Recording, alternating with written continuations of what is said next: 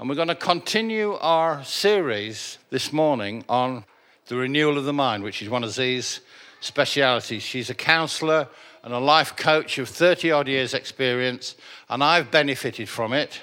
I've been a guinea pig for some of it, but it's worked. Hallelujah, I'm alive. Hey, that is good news, isn't it? The good news is that we have somebody so on our side. And one of the things that started my journey in, in training as a counselor uh, was the scripture that said, that Jesus had come so that people could live life in abundance. And I have to say, when I got saved, I didn't see that happening. I really didn't see an awful lot of people living life in abundance. And I wanted it. I wanted it for myself. I wanted it for my family. I wanted it for the community that was growing around me because that's why Jesus hung on the cross. And that's why he rose again so that we could have that abundant life and so that we could defeat the devil and his lies. You see, somebody once said to me, The devil wants you dead. Well, you know what? I don't think he does. Not if you're a Christian. If I die, he knows where I am. I'm in heaven. I'm, I'm having a ball up there. I'm, I'm, I'm part of the banquet. I'm, you know, he doesn't want me dead, but what he would like is for me to have a really miserable, difficult time here on earth so that I don't live in the joy and the fullness of life that Jesus promised me. We have a serious enemy, and he can be and has been defeated. But it's a setup because we also have a part to play in going for that abundant life. And we're told in the Bible that we need to take every thought captive to Christ, which means our thought life should be in line with the Word of God. And when it is, we are regularly defeating the works of darkness. And I've seen over the years how this is the battle for the mind is one of the biggest battles I think that we ever have to face. You know, the the battle is between the ears. And we've taught the last two weeks, we've been talking the last two weeks about ways that we can uh, be victorious between our ears in our mind. And we looked at the fact that our mind works on two levels that we have a conscious mind, which is the mind that is in control. But then we have a subconscious mind, and the subconscious mind's job is to collect information to um, store memories, to uh, remember everything that the conscious mind has programmed in it. Um, the counseling books called it a servo mechanism. It, it's no emotions, it doesn't know what's good for us, it doesn't know what's bad for us. It just gives us memory recall when we need it in order for us to make good choices. We've, we've taught how this mind of ours is goal orientated and how on a regular basis, every day we give it goals. We go to work, we do the cooking. You know, if I'm going to make a shepherd's pie, that's my goal. And I don't now, I don't need to get a recipe book out. My subconscious has got, I've done it so many times, my subconscious can remind me all the time how I go. I must have, I don't know, 800,000 recipes stored up there. I've been cooking a long time, and, and this, my servo mechanism will bring me back what I need when I need it. And we talked about how important it is then that we are aware of the goals that we are giving and that we are aware of the information that we are giving that subconscious to store. Uh, and we looked at how our imagination is so important and how that we can imagine negative things and bring about the emotion of the negative things, and that we need to learn to use that imagination of ours to bring about positive things. And we finished last week where we talked about how I said all of us, absolutely all of us, are really good at using our imagination. And when we worry, we imagine what's going to happen. We, I've written down that when you worry, you picture an undesirable future or an outcome or a goal, something that you don't want. And it's very vivid in your imagination. And actually, you don't use a lot of effort or willpower to bring that about. You'll sit and you'll think, oh, God, I hope this doesn't happen or that happens. Or what if? The what ifs. What if that happens? Or what if this person does that? And we keep dwelling on it and we dwell on the results. and we keep picturing it to ourselves. And then we play with the ideas. And we go to sleep worrying about it, and we have a dream that's in line with our worry. And we wake up in the morning, and it's not long before we start mulling this thing over again in our mind. And it makes the end result more and more real to us. The more we think about it, the more this negative outcome becomes real. Then, after a while, the appropriate feelings start to come. We start to feel worried, or we start to feel fearful, or we start to feel anxious, or we start to feel discouraged. Well, what's the point? If all this is going to go wrong, there's not a lot of point. We start to feel unloved, or we start to feel disappointed. The emotion will become appropriate to the undesirable feeling that is going through our mind. That is just the way we are made.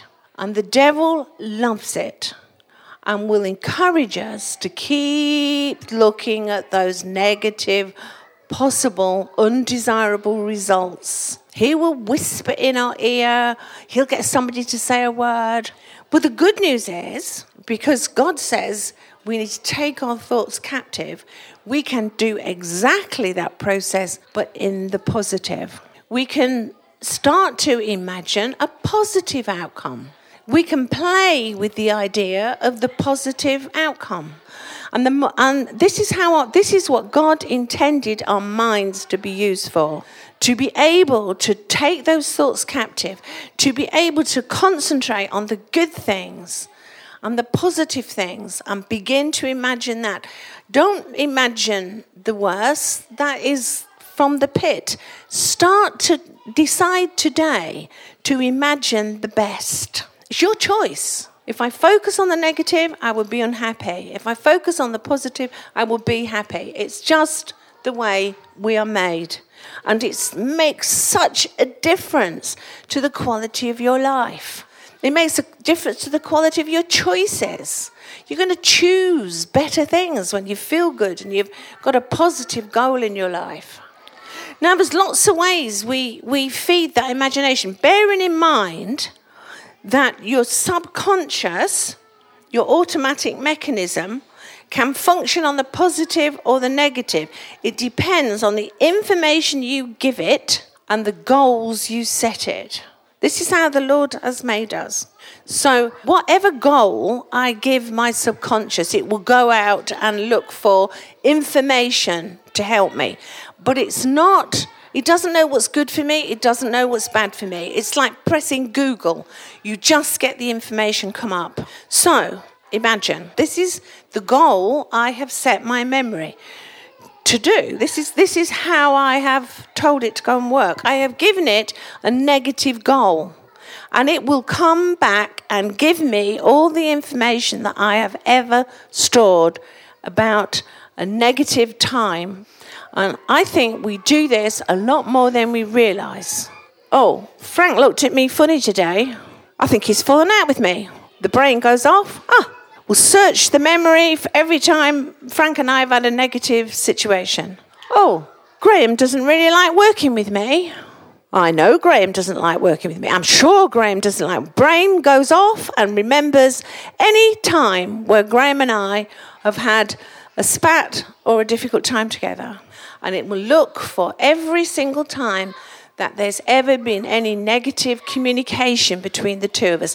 Can you see the kind of setup that we can put in our lives? We can live at least half of our lives extremely unhappy and not making good choices for that will stop me furthering my friendship with Frank. That will stop me working in a proper relationship with Graham. Now, if I go the other way, my brain will go off and bring me everything to make sure that I understand that I have this is true. This is what it's meant to do. If I say, you know what? I had a great week working with Graham. Fantastic. I really enjoy working with him. We're good. My brain will do that. It will go off and it will bring back to me every single time that we've had a positive experience.